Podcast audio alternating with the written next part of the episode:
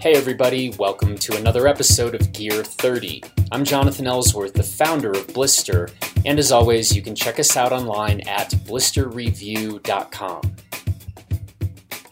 Today, we're talking to Blister reviewer Paul Forward about some of the powder skis he's been reviewing recently in both Alaska and Japan, including the Faction Prime 4.0, the Black Diamond Helio 116, and a favorite of Paul's, the DPS Spoon.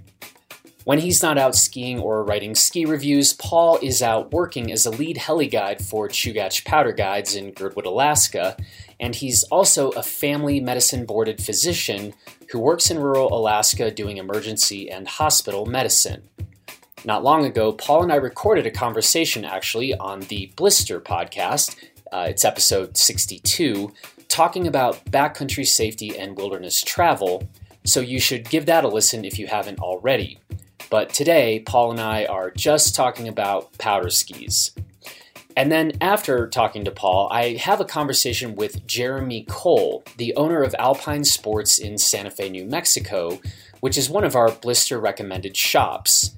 You can find our current list of blister recommended shops on the navigation bar of our website, you know, where it says recommended shops, and you can check out Alpine Sports online at conveniently www.alpinesportsonline.com. Jeremy and I covered three topics. First, the new gear he saw at outdoor retailers that has him most intrigued. Then he and I discussed current products that he thinks deliver the most bang for the buck or the most performance for the price. And Jeremy and I finished by talking a bit about all of the new bindings and boots and boot norms currently out there and some of the things you should probably understand and consider before settling on a ski boot and ski binding combination. Before I talk to Paul and Jeremy, I want to remind you that we're going to be heading to Telluride soon for some gear testing, and we'd love to have you come join us. In terms of organizing some days to meet up, we're targeting three particular weekends. The weekends of February 24, March 10, and March 17, so if you want to come take some laps with us or meet up for an après drink, get out to Telluride on those weekends and we'll raise a glass or do a bit of skiing or both. We will put up soon on the website a post that will have the dates and some specific times and locations to meet up, and we do hope to see you in Telluride, where I believe it is currently snowing yet again as I record this. And now, let's get to my conversation with blister reviewer Paul Forward. Paul Forward, how you doing? Hey, I'm good, Jonathan. How are you tonight? I'm I'm great. Um, I uh, understand your heli guiding season is back in the swing for you. Yeah, we had a, a big preseason kind of this year, but our official first day of operations was today. Was today? Okay. Wow. Well, you know, uh, welcome officially back or something. yeah, something like that. and uh, we've got it. We're gonna keep this brief because you've got to get up early and uh, you're you're guiding tomorrow, right? That's true. Yep. Okay. Cool. Uh, well, in other news, if if your life didn't sound amazing enough already, um, you recently were in Japan, where you i remember getting the text from you where you said i think i've just had two of the deepest pow days of my life. Yeah the last couple days were pretty good. And then i thought this guy's a heli guide in alaska. So that that's that's saying something that's saying something i think. Yeah it snowed pretty hard the last couple days we were there. It was it was impressive where um, did you bounce around a ton, or did you stay in a couple areas? Yeah, kind of the yeah. We just went a couple places. It was a pretty short trip. We just kind of bounced around a few places on the main island on Honshu. Yep. Okay. Um, you took two skis with you. What two did you take?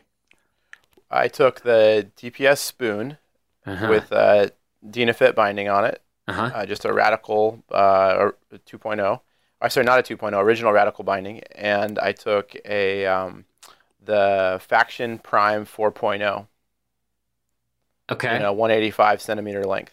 Okay. Um, I feel like we should. I should let you talk for like 60 seconds or something about the spoon. Uh, where I just asked you about this earlier whether DPS is even still making the spoon or if they're doing it in a very limited run. I don't know the answer. I don't know the official DPS answer. I, I know that it's not on their website anymore. Yeah. You can't just go on dpsskis.com and click on the spoon anymore and order it. I don't know what their availability is if someone really wanted them or if they're going to make a reappearance for a Powderworks edition or something like that. I really don't know. Yeah. Um, but the spoon, I, I think you, I think you might be the world's biggest spoon fan, uh, and it sounds like you were in the right conditions for it. Oh, you know, I, I don't know if I I think there's probably a lot of people who if they've skied them once in the in the appropriate spoon conditions are probably all equally big fans of it. It's a it's a pretty cool sensation to ski those things in bottomless powder and even a, even a little less than bottomless, but really you don't want to be feeling anything firm. Yeah. Uh, in ideally with those, I mean they they manage they get down through a little bit of cut up snow, but they're, they're definitely doing what they're meant to do when they're in uh, untouched deep snow for sure. Yeah. And what's the there's something like what is it 148 underfoot? Yeah. Yeah, exactly. They're yeah. 148. I haven't actually measured my pair to see if they're exactly 148, but yeah, yeah. They're they're in that 148 150 realm. Yeah. And then like the front third of the ski has that, you know, probably centimeter and a half uh, th- area um, of full convexity where like the flat base goes to uh, like a boat hull, you know, kind of planes up on the yeah. sides. So you don't really have any effective edge more than about, mm, I'd have I'd guess about 20 or 30 centimeters in front of your boot. That's the end of a firm snow edging. Pretty much got to rely on the middle to back of the ski when you're on anything firm. Yeah, yeah. Well, interesting. Uh, well, to transition to what we're really supposed to be talking about, then uh, a couple other fat skis, though certainly nowhere near that fat. Um, you've been you had in Japan with you the Faction Prime 4.0, and you've also been getting some time on the Black Diamond Helio 116. Yeah, and and not to throw a curveball in there, and we'll get into this in the in the reviews later, but I've also skied quite a bit this season. The uh, DPS Tour One 124, mm-hmm. as well as the uh, previous review, and I continue to ski on a somewhat regular basis. The Volkl BMT 122, and I also have a pair of 190 centimeter Bibby Tours. So a, a pretty good rep, and I still have those head Kore 117s, which I think you know it's a time another conversation, but I think those kind of fit in there also in, yeah. in a strange way. well, it means that I'm going to definitely be badgering you for like a deep dive update on on, on all of this stuff. Um, for sure. Damn, dude, you've yeah. If people might start hating you, this like come up to Alaska, come heli skiing with me, and you can borrow any of those skis you want. There you go. That's an offer. We haven't really talked you and I about the the prime the faction prime 4.0 uh, or or this black diamond helio 116 so let's start with the faction prime 4.0 how how did it work out in Japan? What'd you what'd you find?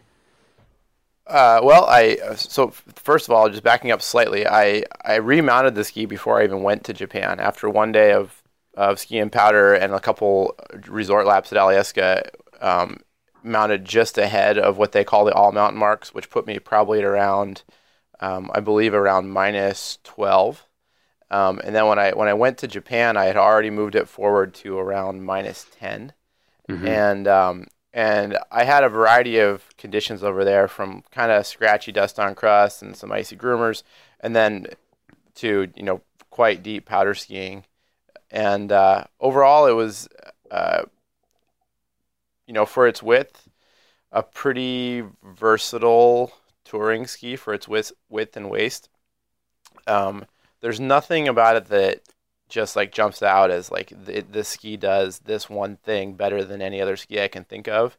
Mm-hmm. But um, overall, like seemed like it, you know, it floated okay in POW. It handled the chop pretty well for a ski that light. It uh, didn't carve particularly well on groomers especially at that mount point that I had on it over there. but um, but you know it wasn't like the quickest ski ever, but it also didn't feel sluggish. It's certainly not heavy, so it's you know pretty low swing weight. Um, kind of middle of the road. I'd give it kind of middle marks in like every category for a, you know overall for a ski of that width. I would say. Mm-hmm. And yeah, I think that was actually one of the things that was most surprising to us was the mount points right? And we talked about this in the first look we did on the ski that yep. that's all mountain. It, the, there's a line for all mountain line, the all mountain line on the ski at minus 13.1, super yep. traditional. And then the quote unquote Candide line, which is also crazy traditional, especially calling it the Candide line at minus 9.1. So, yep. yeah. So and you, you were, know, I, this is a whole this is a whole conversation itself, and I'll try to keep this brief. But the, the gist of this is that I was kind of there are certain skis like that DPS, the new Alchemist 112, where the recommended mount seems crazy far back, but it works because that's how the ski was designed to work. And uh, I thought, well, you know, who am I to tell Faction where their ski should be mounted? I thought it looked real far back at all mountains, so I went a little ahead of that. That felt way too far back, so I went forward a couple centimeters that still feels pretty far back to me. And I'm like, you know, fairly, you know, fairly directional skier. Yeah. And uh, I'm currently a hair in front of what they call Candide. So I'm currently a little in front in front of that minus nine mark.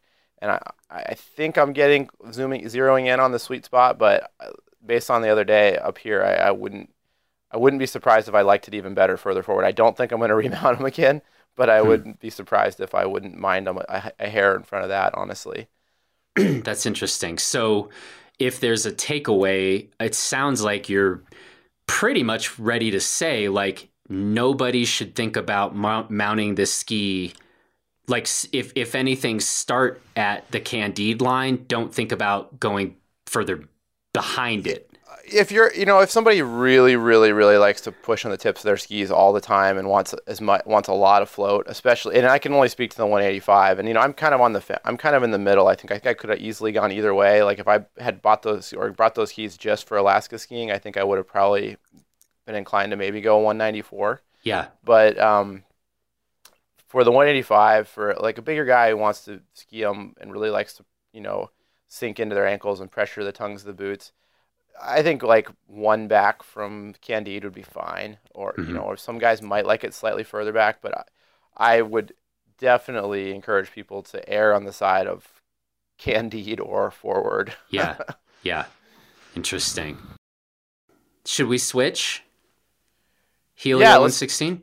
Yeah, so I mean, so basically, uh, you know, I got home. I skied a couple days of uh, ski touring in the Turnagain Pass on the uh, factions, and then swapped over. And I've all my touring days up until um, when we just started our heli training a couple days ago have been on uh, that uh, Black Diamond Helios 116 in the 186 length, mm-hmm. and uh, you know from the very first run in in powder on those things, it immediately felt much more like a powder ski. You know, even though it's a little skinnier in the waist, it's got a bigger tip. It's got more tip taper. It's a little swallow-tailed compared to the Faction, and uh, you know, and the Flex. While Flex feels similar, the tips definitely want to get up a little quicker than the mm. Faction in deep snow.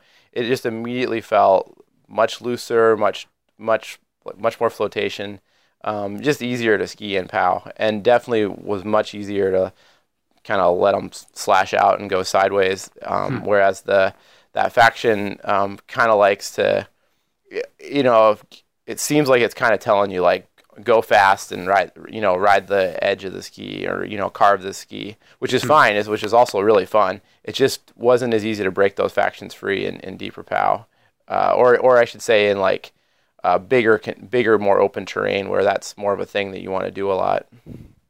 Hmm. Um, yeah, not to say the factions aren't quick and you can't scrub speed and ski quick in the trees when the skis are kind of under under the snow.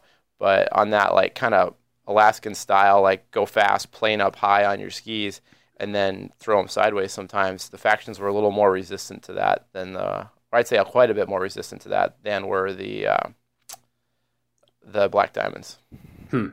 It's really interesting. I'm while you're talking, I'm looking at the our measured specs on both of those skis, mm-hmm. and man, there's a lot of similarity. The, the I know it. The biggest difference, I mean, one, I mean, the mount point on the Helio 116 is 9.2, so. Yep identical basically to the Candide line on the Prime 4.0. But then the yep. biggest difference is the weight difference. Yep.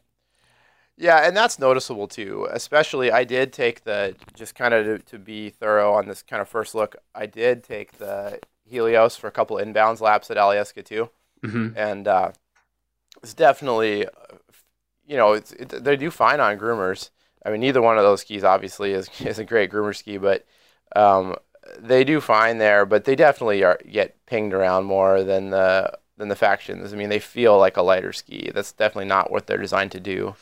Um, but I, I think that the shape wise, a lot of what gives those skis their the different characteristics in powder is probably the tip taper, and uh, and the flex feels different when you actually have them on your feet. Like it feels, even though flexing with my hands, and this is hard to explain, flexing with my hands they feel relatively similar, but it feels like it's so much easier to bend that Helios when you're actually skiing it to bend it, you know, to bend the camber out of that ski than it is the dictate. The prime seems like it pushes back on you a little more. Hmm. Pretty interesting. Um, but yeah, we're and we're talking too those Helio 116s in a 186 yep. come come in at basically 16 well six, we had 1654 grams and 1682 yeah and so the, light so light um, and those primes uh, let's see, those are coming in at 1862 and 1873. So yep. still light, but not stupid Helio 116 light. So yeah. Um, yeah, interesting. And doesn't it doesn't sound like you've had those Helio 116 in like tricky conditions yet. No, I mean we pretty much like up here right now. It's like dry, light pow everywhere. I, I did ski them. Um, I skied a fairly big, sloughy line um, the last day I got to ski before training started, where I was like in, some exposure. I had a lot of slough moving. I was on some steep terrain, and um, and they were fine. You know, like even there was a section where my friends had skied um, an adjacent line and where we got kind of funneled. So I was kind of skiing some some deep, kind of sloughy, steep tracks, and even kind of hitting their ruts. Um, you know, they, they were composed. I felt pretty comfortable. I definitely didn't open it up like I would maybe on a ski that I I, was, I, I knew better, but um, I, that's the for overall Alaskan backcountry skiing right now is like light, cold, dry pow. I mean, it's like it spins like zero Fahrenheit most of hmm. the week. It's like cold, cold, cold light pow up here hmm. right now. Sounds horrible. It's yeah, it's it's pretty good here right now. Honestly, pretty freaking good. Oh man. Uh, okay. One of these days. Well, dude, um, one, it sounds like you've been getting some good skiing in, which is awesome to hear. And uh, yeah, I, appreciate the the beta on these skis. Um, what do you, what else? Uh, I, I got to let you go to go to bed so you can get up early and go go guide. But did we cover it? Anything else? Uh, no, that's it. I mean, I'm, I'm excited to talk about these skis, especially in comparison to the other light pow touring skis. This is something. I mean, this is these skis are like the kind of skis I've been so interested in for so long. Yep. And w- and wishing companies would make these kind of like 16 to 1900 ish gram tour skis that do well in pow because I, you know, personally, I think there's a lot. And you and I have talked about this ad infinitum. There's like tons of benefit to heavy and differently constructed skis for inbounds and variable conditions. But for untracked backcountry powder skiing, you know, light skis are your friend when you're doing human powered skiing. There's not a lot of downside to it, and um, as long as they hold up, yep. uh, to to the you know rigors of hard skiing, uh, I think there's n- not a ton of downside to going for these lighter skis for for backcountry for human powered backcountry skiing. Hmm these wider widths anyway. Yeah, and I mean you you're getting it does seem like you're getting more and more options and interesting options these days. So it's yeah. all it's all coming yep. up aces for you, Paul Forward. things are things are looking good, and you know the bindings are are interesting, and then of course the you know the boots, especially the boots that you guys were looking at at SIA this year, just keep getting better. Hmm. And so you know, yeah, times are good for backcountry powder skiers, human powered backcountry powder skiers. Yeah, yeah. So. Well, cool, dude. Well, hey, listen, good to talk, and um, yeah, thanks for doing this. And um, yeah, I'm gonna let you go, and uh, but I'm sure we're gonna be talking again real soon. Yeah, for sure, Jonathan. Thank you so much. Have a wonderful night. We'll we'll talk real soon. Okay, thanks, man. Okay, now we're going to talk to Jeremy Cole, the owner of the blister recommended shop Alpine Sports, about some new gear, some very good price point products, and then the crazy world of boots, bindings, and bench test results. Uh, so here it is my conversation with Jeremy Cole. But Jeremy, it's good to be talking with you, and, and we kind of wanted to get together in part just to do a debrief mm-hmm. after after SIA, and uh, so I want to get your thoughts on that. But let's start with give give me a little bit about your background. You you've got a big shop background. Tell us about that. Uh, grew up in the Northwest. A um, little bit of racing, not very good. Um, worked at a shop called U.S. Outdoor Store for many, many years, doing uh, hard goods buying for camping, climbing, backcountry ski. Uh, specialized certainly in custom boot fitting. Um, just a passion of mine is just making sure people have the right experience on the hill um, and comfortable feet. Uh, took that further. Uh, ran a purchasing team for a large online company, uh, traveling around to all the trade shows and doing large volume. Uh, wasn't the personal touch that I wanted. My wife and I looked for a new adventure, and we looked at buying Alpine Sports. Mm-hmm. Cool. So let's let's go ahead and debrief. Um, I, I actually we bumped into each other at SIA and barely had a chance to wave at each yep. other and kind of kept on going. So I'm always very interested to hear, you know, we, we do our thing at Blister and, and go put out these reviews, but I think it's super interesting to look at all of this new gear through the eyes of a shop owner and somebody who's not just like, ooh, that's glittery and shiny, but yeah, like I have to look how it, you know, actually looks on a sales floor and yeah, and how many units you can sell of a product, yes. right? And all that all that stuff. So given that, I'm curious, um, as a shop owner, talk to me about I don't know one or two of the three things that stood out to you back in Denver. Uh, for me, obviously, there's a lot of buzz on the shift binding. Uh, Salomon and Atomics new AT Alpine binding answers a lot of questions. There's still a good handful of unanswered questions. Uh, the DIN's really high. It's not fitting for potentially the, the lighter weight users. Um, and so that, that I'm going to pause on that because that's something that I hadn't even thought of. And this is a good example of why, sure. when talking to a shop owner, I remember when you first said that to me, and I was like, "What are you talking about?" And you it said, "It starts at six. It's a DIN setting that starts at six, and that's not a problem for you or I, and maybe some of your female testers. But the majority of my female customers are probably going to be between that four and six. Yep. Um, and you know, a, a, good chunk of bindings will also have correction factors that might be up or down, and that will you know leave us no room uh, with that binding. Uh, we'll love it for a lot of guys. Uh, it, it, certainly answers my question of wanting to make sure the customer has the best experience on the hill, knowing full well that they may never go uphill. Mm-hmm. Um, so I, I like that idea a lot, and I see a great deal of potential as it evolves the tweaks that Salomon and Atomic has made to their plastics for their custom shell molding, um, going from a 10 minute heat process to a two minute heat process. Uh, going through it myself and actually skiing a boot, and I actually took the boot home. I liked it so much. Time matters a lot. You know, we tell most of our customers uh, beforehand in qualifying them that boot fitting takes two hours. You know, that can shock some customers, and anything we can do to make that quicker without you know having an issue with the customer's experience and the end result i'm a shop owner. Obviously i want to get more customers through the door. Yeah. Um, and, so, and not take up people's time more time than you need to yeah right? i mean we, we almost i've never had a customer be angry with it. I've had customers be shocked with how long they've been here. Yeah. But they've always left happy. That's that is the key for us and that's what we tell them is that we're not done until they tell us both feet in both boots, going, this is comfortable. I could ski in this for eight hours. Yeah. That is a regular statement we'll make.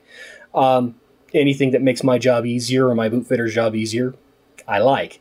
Um, the custom shells are definitely a, a nice improvement. Um, they're also lighter weight, and you know, I know you guys have made comments on everything trending in lighter weight, and on my end, it's certainly something that customers will pick up a boot and go, "Wow, that's light," and that makes my job a lot easier because it's enough of a difference from their old boots. They will consider it just because it's lighter weight. Uh, here in Santa Fe, we do have a slightly older clientele. Um, they definitely would like lighter weight equipment, mm-hmm. be it skis, boots, or bindings. Yeah.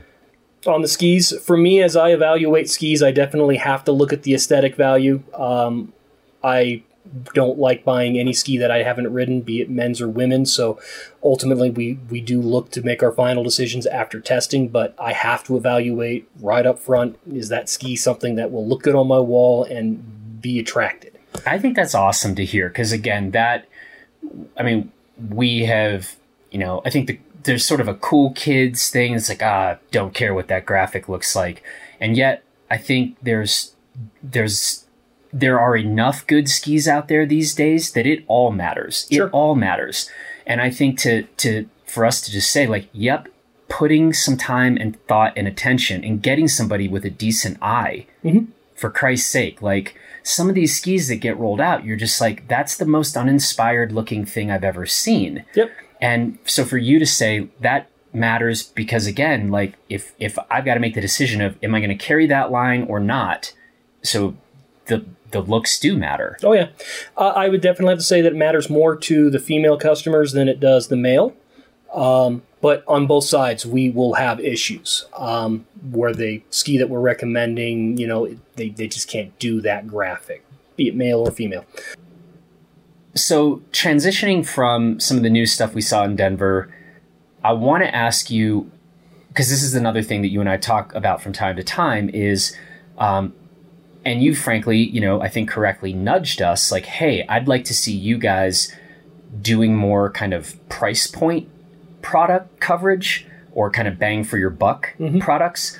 And I think that's totally fair. And so there's some self interest in that for me as, right. as, well, just because I love using Blister as a resource with customers. And uh, the higher end $700 and above skis, you know, I, I have those customers and they come through and I, you know, love being able to tell them, yeah, if, you know, if you want to take a look at blister reviews, they're a unique, you know, non, you know, biased review. It has nothing to do with a marketing budget. Mm-hmm. Um, but my moderate customers don't get to have that same benefit. Looking at two to five, well, excuse me, three to five hundred dollar price point boots, uh, four to five hundred dollar price point skis.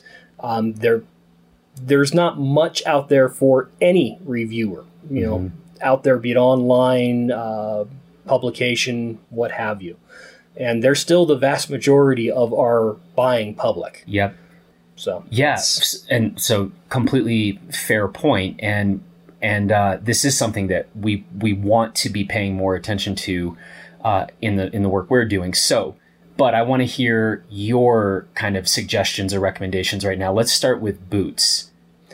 Big fan of Nordica. I think they have a very complete, moderate line uh, speed machines from the 90, the 110 are phenomenal values to the customer at you know $300 and $500 respectively. Um, puts them underpriced compared to most of their competitors. And as a boot fitter, I'm still okay with the boots. They're not coffins. They're not 102, 104, you know, with boots. When you say coffin, just for the record, you mean just enormous, big volume boots, which yeah. is what you would normally sell mass market, you know, more entry level skiers because it's easy. You know, they're going to have that out of box comfort fit that any good boot fitter knows is not going to help them long term. Mm-hmm. Um, the speed machines have a nice anatomical comfort fit. It's still a little big, but uh, it's still shaped correctly. It has, you know, articulation. It flexes correctly at the ankle. Uh, it's you know a medium cushioned liner, so there is a little bit more plushness to it. The 110, uh, a little bit more performance to the liner as well. it's just good all the way around. Uh, other brands do the same price points. I just tend to like the finished product better in Nordica. I, I think it looks richer. Hmm. Um, Salomon also makes those price points, and they make good boots as well. Um, but Nordica is one that we definitely have a great deal of success with. Uh, training new boot fitters. They will grab a hold of the Nordica Speed Machine line across the board from even the lower to the high end, 90 to 130. And that'll be the first boots that they're really comfortable selling because they have a lot of success and it builds confidence. You know, uh, I, I, want them to be making sure the customer's having the right experience, but it it goes without saying when you're you know learning yeah from the ground up as a boot fitter that having that success where the customer is very comfortable and you're selling that boot, you feel good. Yeah. The uh, the boots are more comfortable and they learn. Uh, they're easy to work on. So as you're doing more press work and whatnot, that plastic is easy to work on, and it looks clean. Okay. So let's go to skis. In the you said, what did you say was kind of the price range? I would normally say four to five hundred dollars. Yeah. Uh, it's hard to find a good performing ski under four hundred dollars for an adult. You know, for for me, uh, sending my wife out, who is a little bit more of an entry level novice, you know, skier, um, and also a woman, obviously, the Liberty Genesis ninety was a ski she got on. It gave her uh, more than enough width. She could go a hair skinnier, um, but she was comfortable. She didn't feel like she was catching an edge, yet she was able to push the turns around. And, you know, after a couple runs, she was actually paralleling again on that ski. And for a novice skier to get on a ski cold and then suddenly feel very comfortable on it, that's the experience you want. Um, not want, too stiff. You want to hear something interesting? Hmm. Sasha Anastas, um, our reviewer who was on the previous Gear 30 podcast, she just called me yesterday to say that she was skiing the Liberty Genesis 90 mm-hmm. and loved it. Yep. And she's a former college racer. Yep. So that is when you're starting to when you can play that range of skiers. When you're playing that four to five hundred dollar ski and you can put anyone on it, obviously for me as a retailer, it's a win win. Yeah. Are there any other specific particular skis or lines of skis where you're like, I think there's a ton of bang for your buck here? Salomon, QST 85s, and Myriads 85s. I think those you know play well. Uh, those are a little bit stiffer in the tail.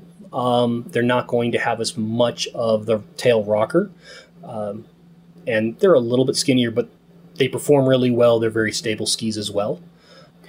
Okay, let's get to our last topic, and this is the kind of big can of worms topic that you and I have um, we've been talking also about over the course, especially this season, um, a bit last year, but we've been just talking about this more and more.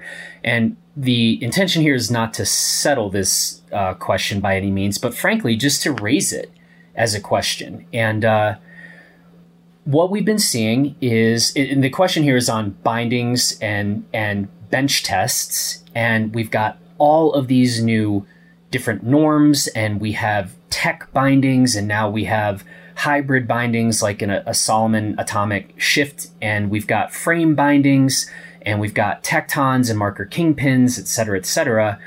And as somebody who spends a lot of time bench testing these things, looking at the consistency of release, right? Um, like we said, there's a bit of a can of worms here, and something that I think a lot of people don't consider and I want to have you talk a little bit about this. What what's the issue? What's the thing that maybe some people don't know, uh, and is something that should be on their that, that should be brought to their attention? Um, we'll start off with saying that I'm opinionated to a fault at times, and this particular subject can be very opinionated. Um, you have bindings, you have boots, and they are part of the same equation, and they matter just as much. So as we start creating standards for bindings and bindings are being tested to those standards, they're tested with one standard of boot. Unfortunately, in the market right now, we have a lot of different standards that are being paired together. Um, as a shop owner, somebody has to worry about liabilities. Uh, my guys are all instructed right now to fail every tech system out there. But they're also trained to give an explanation of why, and we will physically test them on an automated Wintersteiger test machine Um, but just due to the fact that it is a Wild West, that that binding does pass a release value test, but was it tested with that specific boot? Is the boot lug going to catch? Does it have too much rocker? Is it slightly too wide because of the rubber sole? Uh, where did they place the physical tech fitting in the toe? Further back, further forward? All of these can drastically affect the binding's original values. Yeah. Um, we test everything, period. We don't touch a single binding that doesn't go through the automated machine. Um, we, we want to be away from it, so we have at least a standard benchmark for ourselves as a shop. Um, those machines are tested and calibrated every year as you know required. The boots are getting better as we standardize grip walk markers. The winner, um, you know, Salomon had their own, Marker had their own, Tyrolia played with their own, and then partnered up. But obviously, grip walk is the winner. Uh, grip walk does not have much of a change compared to the traditional ISO norm. It doesn't require most of the bindings to be actually physically adjusted. We don't actually have to play with toe height. All the new bindings coming out that are standard and grip walk compatible just step in. It, the, the ramp angle for the toe isn't changing that much as it did in like a walk to ride Salomon. There was enough ramp angle change you would have to physically change the toe height. Um, the boots as we standardize into grip walk should make it more consistent. Uh, there's still an issue though when you're dealing with the more traditional backcountry boot brands or older, you know, touring boots that have a more traditional hiking sole. They probably will never release 100% correctly in any of those systems. Hmm. Um, they're getting caught.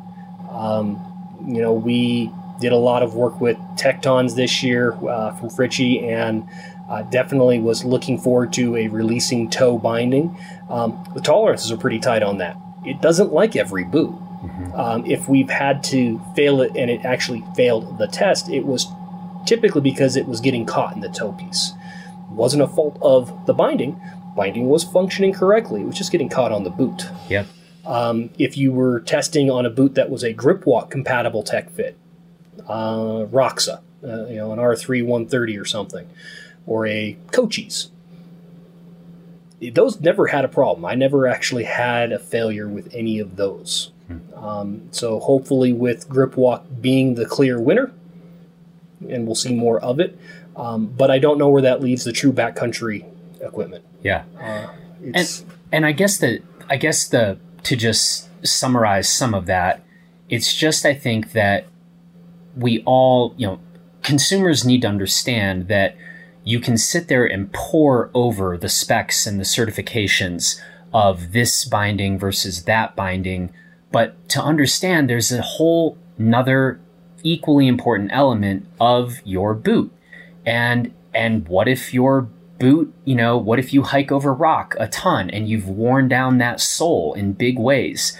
And, um, those are just some other variables that I, I don't think they get talked about. It makes sure. it, it's a difficult. We like things to be kind of yeah. you know A plus B we're cool, and it's like well, well. And the funny part about that, if you were talking a traditional tech fit and you're talking wear, it actually shouldn't matter. Uh-huh. The, the, original traditional tech fit, you know, when the uh, the wings for the toe piece are open, you had lots of room and it's suspended both toe and heel. Mm-hmm. It actually isn't hitting anything versus an alpine where we have to do visual inspections to the toe and heel that it has to fall within a certain range or we fail it mm-hmm. because it is going to have a release issue. A traditional tech fit wasn't supposed to, but as we're trying to make these tech fit bindings that don't have travel release more consistently and not come out when you don't want them to, yeah, tolerances are suddenly having to be brought in. Yeah. You know, um, a kingpin toe is got m- more you know clearance. When you look at a Vipec or a Tecton toe, it's a lot tighter fit interface to the toe, and you know if you have a, a lug on a certain boot brand that you know is more rockered and potentially is going to get caught, and suddenly that toe is not going to release as smoothly. Um, you know, correction factors can occur that might help, but you know, as a shop, we were limited, especially on new bindings, how far we can go with correction factors. Yeah. And real world, you don't want them. Yeah. And this this is where you start to come back around and think, man, it's pretty nice to have like a plastic soled boot for inbound skiing with like a straight up dedicated alpine binding and just simplify this a bit. And, uh, you know, I mean, again, I think I'm not telling, I'm not here to tell people that that's what they ought to be doing. I'm just here. If you're think, not going to go uphill, don't get an uphill binding. Yeah. That's not a feature you want. You're always going to get better performance and better safety, at least in my opinion, from a binding and a boot that was meant to go one direction over the other. Mm-hmm. Um, when you do both, you've got to make some sacrifices somewhere. Mm-hmm. It is just, I think, worth um, putting again on the radar of some people. Uh, not everything is always as simple. The world isn't always as simple as we might like it to be, and uh, you know, so that so there's that. But um, let's let's leave it at that. Um, but uh, because we both should probably uh, get back and on to other things. Um, but it's great talking to you about it. It's always fun uh, to go over some of this gears stuff with you. And uh, yeah, um, appreciate all the work that you guys have done with us and look forward to the, the good dialogue that uh, we've been having for several years now.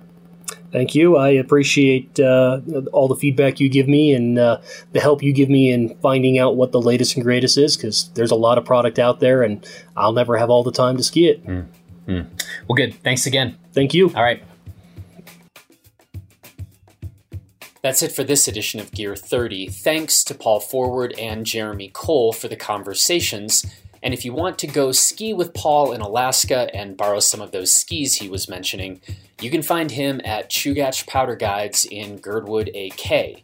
And if you'd like to check out Jeremy's shop, Alpine Sports, you can go to alpinesportsonline.com where I know he's still got some cool skis in stock because I was just in there again last night.